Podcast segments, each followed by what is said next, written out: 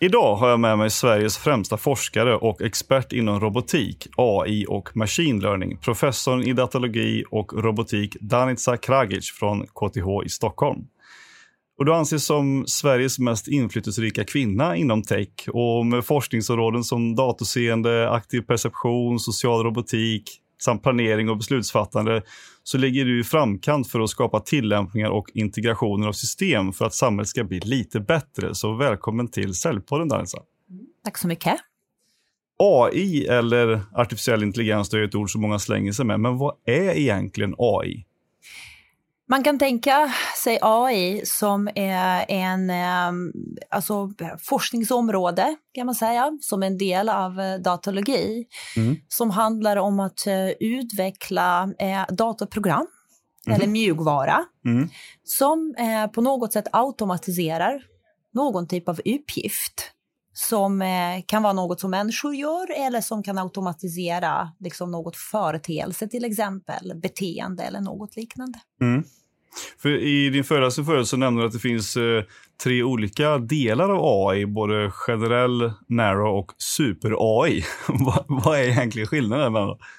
Så narrow kan man tänka sig att man har då tillämpat eller automatiserat något område som är väldigt lätt att förklara och som kanske hela tiden är en och samma mjukvara som tillämpar på det problemet som man, alltså systemet kanske inte lär sig något och så vidare. Ett exempel kan vara då en autonom dammsugare som lär sig hur vårt hem ser ut och har en uppgift och det är, eller två, kanske undvika hinder och städa golvet helt enkelt. Sen när vi pratar om generell AI handlar det om system som på något sätt kan just det generalisera. Alltså till exempel om jag lär mig att skala potatis är det precis samma om jag ska skala ett äpple eller morot. Det är kanske lite enkelt att se det för att det fortfarande handlar om att skala någonting. Mm. Men vi människor är så väldigt bra på att inhämta information, testa på ett problem och sen tillämpa det på något annat, den kunskap vi har. Mm. Och de här systemen idag, ja, vi vågar ju inte så att säga kanske göra den här användningen av systemen som själva generaliserar utan att kunna förklara hur de tänkte när de gjorde och så vidare. För det blir ju svårt med standardisering och så vidare. Just det. Och sen med det här superintelligens handlar ju mer om den här bilden att systemen i framtiden kommer att bli bättre än människor på ungefär allt. Mm. Och kunna göra allt vi gör mycket bättre, effektivare, göra aldrig fel och så vidare. Mm. Så att det är lite så man tänker sig AI. Tror man att superintelligensen kommer finnas då? Ja, det är väldigt många som tror det. Och man kan ju också se trender där man ser att systemen lär sig, baserat på data, lär sig snabbare än människor. Är mycket bättre på att lagra kunskap, alltså aldrig glömma och allt det där. Så hur ska vi tänka? Alltså vi människor har vissa brister. Och sen är vi också människor, vi har känslor som väldigt mycket påverkar också våra beslut, så vi är inte alltid konsekventa. Nej. Så det handlar väldigt mycket om att hur ska vi definiera egentligen vad vi menar det här med intelligens, och ska maskiner ha eller inte ha känslor, och ska känslorna påverka maskiner och beslutsfattande på samma sätt som påverkar oss och så. Så det finns ju mycket stora frågor om att prata om bara superintelligens. Det pratar ju om vad är det vi som människor vill och hur ska de olika beteenden och de olika saker som påverkar oss i interaktion med varandra och med omvärlden användas som värdegrund eller inte. Och som jag sa, så väldigt mycket just av våra beslut handlar om vår uppväxt, vår kultur och religion och alla de här sakerna. Och vi har inte alltid lätt att förklara hur vi tänker när vi tänker. Det här med gut feeling använder vi väldigt ofta när det gäller intervjuer eller så. Och på något sätt accepterar vi att det är så. Men frågan är, kommer vi acceptera det när maskiner tar beslut, att vi inte får någon förklaring eller att förklaringen baseras på någon grund som inte är samma som vår. Eller kan vi tänka så att vi blir bättre människor med hjälp av maskiner, så att maskiner är transparenta Kan förklara hur de tänker. Kan också påpeka vilka fel vi gör. Kan det också vara utbildande. Och kan det bli så att vi omfamnar just det här att alltså maskiner säger till. Att det gör mindre ont än om det är en annan människa som påpekar våra fel. Mm.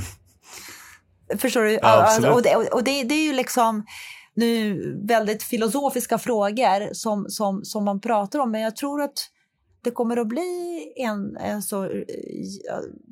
det här med att det är olika generationer som kommer och kommer att uppfatta de här sakerna på olika sätt och så. Så att jag tror att tillsammans med maskiner kan vi också bli bättre människor. Just det. Jag tänker på den forskningen som ni då gör på KTH, alltså för robotik och machine learning och sånt, det kan låta väldigt, det är jättesvår matematik och svår ingenjörskonst, men kan du ta oss igenom lite grann vad den forskningen som ni bedriver är, vad det är och vad det får för avtryck och tillämpningar i samhället sen? Delvis så jobbar vi med då fysiska system, alltså riktiga robotar som har en kropp med två armar till exempel. Och jag har ett projekt nu som jag försöker få roboten att förstå sig på hur den ska hacka en banan eller en gurka. Det är mycket svårare än man tror och det är ju faktiskt rätt så svår matematik i grund och botten, för det är väldigt mycket som roboten inte kan mäta som vi människor kan mäta. Det är väldigt mycket utav flexibiliteten i kroppen som vi har som gör att vi kan anpassa oss, att vi vet vilken kniv vi ska använda, vad är det för kraft vi ska använda beroende på vad det är objekt och så vidare. Alltså skära bröd. Oerhört svårt för maskiner. Mm. Så vi då tar och forskar på hur eller vad man kan åstadkomma med en viss typ av kropp. Jaha. En robot som har kanske bara två fingrar och armar som inte är lika flexibla och inte har kanske en hel kropp som kan förflytta sig, hur den kan göra eller utföra vissa saker. För det är ju så pass enkelt som det är att vi fortfarande inte kan bygga robotar som liknar våra kroppar helt och hållet. Det här med flexibilitet, hur mycket vikt vi kan ta i relation till hur mycket vi väger och allt det där. Mm. Så att tekniken har ännu inte kommit så långt. Nej. Och den forskningen vi gör också, eller öppnar lite för att förstå sig bättre på vad är det för typ av kroppar vi behöver, vad vi ska mäta och allt det där. Just det. Och sen med maskininlärning och datorseende, väldigt mycket av det vi människor gör på daglig basis baseras på det vi ser. Mm. Hjärnan tar ungefär 40% av hjärnan handlar om att behandla visuell information. Mm. Det är väldigt mycket. Hur är det för blinda då? Ja, då blir det liksom att de använder lite mer av hjärnan för att behandla information från andra sinnen. Mm. Det vet vi. Och det är ju också att de är kanske mycket bättre på att skapa sig en bild av omvärlden bara genom att höra eller ta på. Och vi som har då ögon är inte lika bra på att använda oss utav beröring till exempel, eller kanske hörsel. Så att hjärnan anpassar sig, den är plastisk, men vår forskning handlar ju väldigt mycket om just det här att förstå sig på vad vi ser i bilder. Är det människor? Är det hundar? Hur rör de sig? Och vad kan man använda informationen till? Man kan såklart identifiera till att börja med. Men sen kan man också extrahera information om mänsklig rörelse. Mm. Så till exempel, alltså, hur ser det ut när jag springer? Och vilka muskler använder jag till skillnad från dig? Hur kan jag springa för att använda mig av mindre eller mer energi? Lite beroende på vad man vill åstadkomma. Mm. Så man kan rekonstruera information som vi ser i bilden för att mäta på helt annat sätt än vi kan mäta med våra ögon. När jag bara tittar på någon så förstår jag mig inte kanske på alla millimeter liksom på rörelsen och så vidare. Jag kan säga att du ska springa ungefär så här. Mm. Men med bilder, så det handlar mycket om geometri. Jag kan mäta hur mycket exakt jag ska lyfta foten till exempel. Hur jag ska röra mig, hur snabbt och så vidare. Det går ju att mäta de här sakerna. Just det. Så det är ju lite det, att utveckla olika typer av mjukvara för att förstå sig på videosekvenser. Hur kommer det tillämpas sen i liksom det dagliga livet eller i samhället då? Vad jag ser så kommer det att handla väldigt mycket om att olika tillämpningar. Det kan handla väldigt mycket om hälsa. Mm. Så till exempel monitorera min egen kropp. Hur jag sitter som nu till exempel, att jag inte sitter rakt i ryggen och det gör faktiskt ont. Mm. Hur jag lyfter saker och vad jag lyfter med. Lyfter jag med ryggen? Lyfter jag med armar? Lyfter jag liksom, alltså, och hjälpa människan att röra sig bättre så att liksom muskler inte tar så väldigt mycket stryk som de kanske gör när vi rör oss på fel sätt. Det kan handla om habilitering och rehabilitering. Så skaffa sig förmågor man inte har genom att till exempel visa hur man skulle kunna göra med sin egen kropp. Så man kan använda sig och simulera rörelser. Man kan bygga en simulator av min egen kropp. Och sen visa hur jag till exempel ska förflytta mig för att åstadkomma någonting. Och tänk dig nu, väldigt många som forskar på att bygga exoskelett. Alltså robotar som ser ut som en alltså kostym som jag har på mig. Just det. Så kan man använda sig av den informationen för att aktivt förflytta min kropp också. För att jag ska få bättre rörelseförmåga. Och lära mig dansa. Inte genom att titta på någon annan som dansar. För det funkar inte för mig. Det kan jag säga. Allt som har att göra med koordination.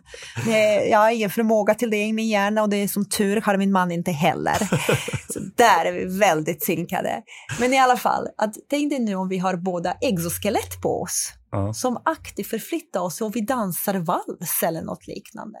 Det kan ju liksom handla om ett externt system som förflyttar min kropp. Just det. Och då får musklerna också det här med muskelminne. Och hjärnan får rörelserna. Just det. Så att för de som kanske har svårt att förflytta sig genom att bara titta, som jag till exempel, kan så småningom integrera olika typer av system. Och få rörelse till exempel man vill ha. Och det är som sagt hälsa, sport och allt det där som kommer definitivt att ha väldigt mycket nytta av det. Det blir som att gå på danskursen när man är lite några år. Att man inte är dansar själv, man hoppar in i ett skelett som hjälper att dansa. Absolut. Ja. Och det låter kanske lite som science fiction, men det är faktiskt inte det. Vi kommer ju att se det ganska snart. Vad är du mest stolt över hittills då, över forskningen som ni har bedrivit hittills? Jag tror att det som är roligast att se är att de områden som jag trodde för 20 år sedan kommer att bli svåra att knäcka är fortfarande svåra att knäcka. Och det jag har jobbat väldigt länge med att bygga system som kan interagera med objekt. Alltså glas eller muggar och liksom städa, sätta in i en diskmaskin och så vidare. Det är fortfarande inga system som finns där ute som kan göra det. Så att jag tror att liksom jag är mest stolt över valet, av att jag valde av att göra.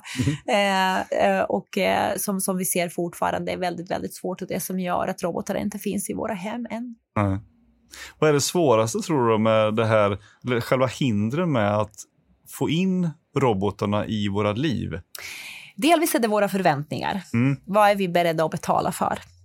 Om vi betalar för en väldefinierad funktion, som till exempel har en robot som städar golv, och den utför det med kanske 90% effektivitet eller något liknande, så är vi nöjda. Vi har betalat och den gör det vi vill den ska göra.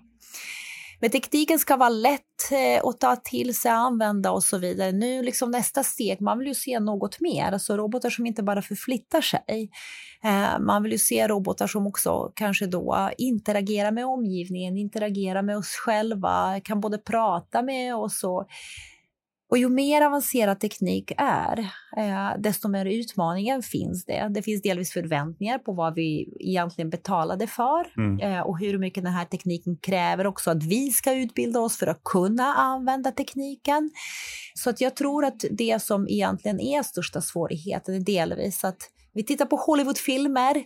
Vi tror att allt vi gör är lätt för maskiner också att göra, så det kommer att bli våra förväntningar. Och det är ingen som nu vågar, de företagen som har försökt, alltså det är ingen som släpper något som är mer komplicerat på marknaden än autonom dammsugare eller gräsklippare. Nej. För att de förväntningar som man har, som är något mer än det, är väldigt, väldigt stora. Eller så kräver de liksom en hel förändring av infrastrukturen, som till exempel autonoma bilar. Där måste vi ta ett beslut. Jag bara känner, nu pratar vi om att introducera de här bilarna i en vanlig befintlig trafik. Och det är kanske fel sätt att gå. Istället kan man säga, man ska ta ett datum, 25 november 2025. Där vi går från då att människor kör bilar till en självkörande trafik. Alltså vänstertrafikbytet för 60-talet. Precis det. Det är precis det exemplet som jag brukar använda. För att om vi tar det beslutet ett datum, då kommer vi att jobba väldigt då fokuserat på att bygga infrastruktur som möjliggör det. Mm. Men just nu så fokuserar vi väldigt mycket på att det är något företag, någon biltillverkare som har en funktion som ska integreras med alla andra svårigheter, att jag inte använder något annat ord nu, i trafiken. Mm. Som är väldigt oförutsägbar. Just det. Så man kan inte ens tänka sig på vilka problem kan förekomma när man har bilar, människor, cyklister och allt möjligt som finns där i trafiken. Och sen liksom allt det här med väder och allt det där. Så att jag tror att man måste göra livet lite lättare för sig själv genom att kanske ta vissa svåra beslut och säga, men inom tullarna i Stockholm förbjuder vi alla människokörda bilar, och sen jobbar vi och tittar på liksom hur eller vilka system som skulle behövas infrastrukturmässigt för att göra det här möjligt. Mm. Eller så är man det i Kiruna. Någonstans. Det spelar inte så stor roll. Det behöver inte vara Stockholm bara för att vi sitter i Stockholm. Ja, just det. Jag tänker... Vi pratar ju ibland i podden här om nya moderna sätt att syssla med försäljning, och inom försäljning så har det också pratats ett antal år om det här med AI och machine learning. Många system, alltså från CRM-system till lead-generering och automatiserade system och så här, där man försöker liksom att bygga in den här intelligensen i. Men när tror du att säljare och som har lite enklare jobb med till ordermottagare, kundservice och så där, ersätts av robotar? Ja, frågan är om det kommer att bli så att de försvinner helt och hållet. Mm. Det är ju inte klart. Kommer också att vara en sån profession, alltså där bara delar av det förändras, underlättas och så vidare och blir cognitively empowered, vad jag brukar säga. Att man kommer att användas utav AI mer och mer för att skapa bättre relation till människan, verkligen kunna göra produktplacering på smarta sätt och sälja rätt saker till rätt kunder. Mm. Det har vi inte idag. Och allt det där som vi liksom surfar på och sen kommer det som förslag och även om vi redan köpt det, så det blir ju liksom inte relevant och allt det där. Nej. Så frågan är vilka delar som kommer att ersättas och vad som kommer att kunna göras bättre av maskiner.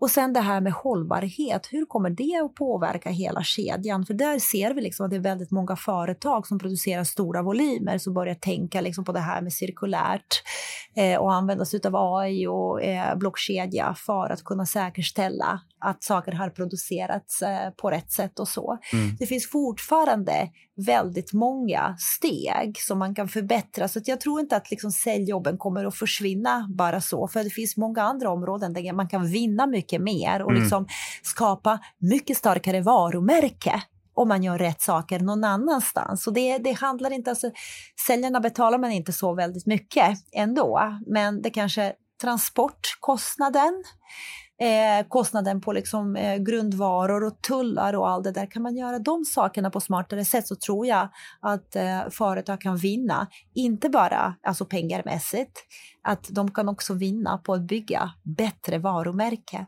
Men det som jag tror är just det här också som både producerar och säljer, jag tänker väldigt mycket på då, klädindustrin. Jag tror att det handlar också väldigt mycket om att förflyttning av vad saker produceras.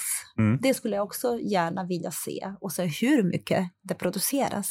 Så att där tror jag man kommer att se stora förändringar. Men försäljning, jag tror att alltså, om man tittar då nästkommande 5-10 år så kommer de här försäljarna inte att försvinna helt, för att våra fysiska butiker kommer inte att försvinna. Ja, vi kan ju tänka oss liksom att alla butiker kommer att så småningom att bli Amazon Go. Mm. Om det var så fallet så skulle det ha redan spridit sig. Just det. Men man måste ju liksom tänka sig att det här är människor för människor, eller AI för människor. Mm. Även om tekniken har kommit långt och den skulle kunna introduceras och helt wipa bort alla säljare, så har vi som kunder inte mognat.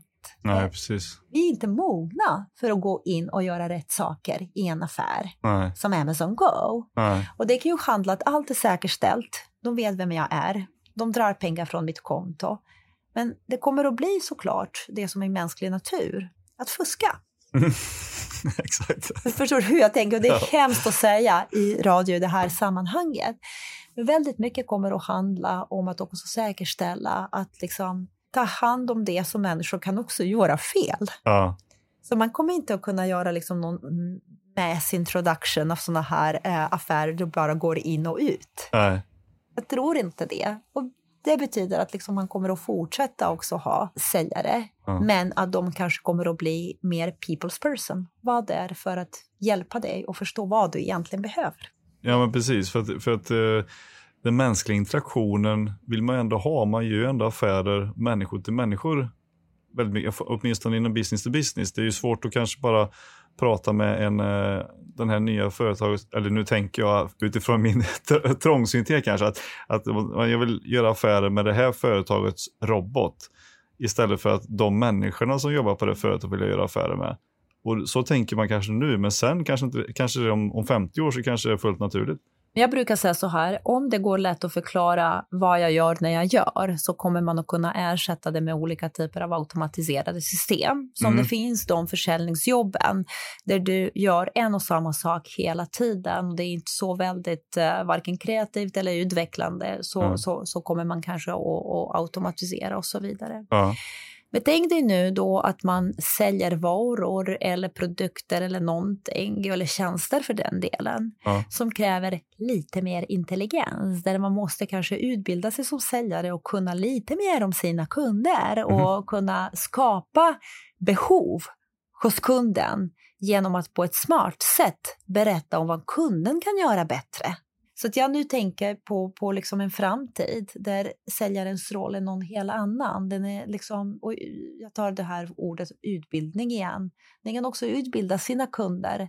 Vad göra och vad inte göra. Och kanske skapa förtroende genom att säga men det här är ändå polyester. Och det är okej om köpa liksom någonting som är gjort i polyester. Du inte har 55 polyesterklänningar hemma. Mm. Men... Alltså våga liksom ta upp de här sakerna. Och det kanske så småningom kommer en robot kunna göra bättre. Det säger inte jag. Men vi kommer ju att behöva se då en snar framtid. Där en säljare ska kunna lite mer än att bara sälja. Mm. Och kanske interagera med AI istället. Ja, för att hjälpa en. Ja. Men du... till sist här då. Om du satt här som chef då på ett dataföretag. Och hade en stor påse pengar här och skulle satsa på något område som företaget skulle ha väldigt stor nytta av för att kunna utveckla försäljning av sina produkter och tjänster. Vad skulle det då vara? Jag brukar alltid säga så här. Om man har väldigt mycket pengar och man känner att affärerna går bra, då ska man utmana sig själv. Och göra något som är liksom helt diametralt till det man gör. Så fortfarande någonting som kanske kan ha relevans, alltså high risk high gain brukar jag säga. För att om vi tänker på det här med disruption, göra saker annorlunda, då måste det någonstans finnas den här möjligheten för att som vi akademiker måste reinvent ourselves, så måste också ett företag som det går bra för reinvent itself. Men inget av det kan hända om du inte har människor som kan fantisera sin framtid inom sin bransch som är helt annorlunda.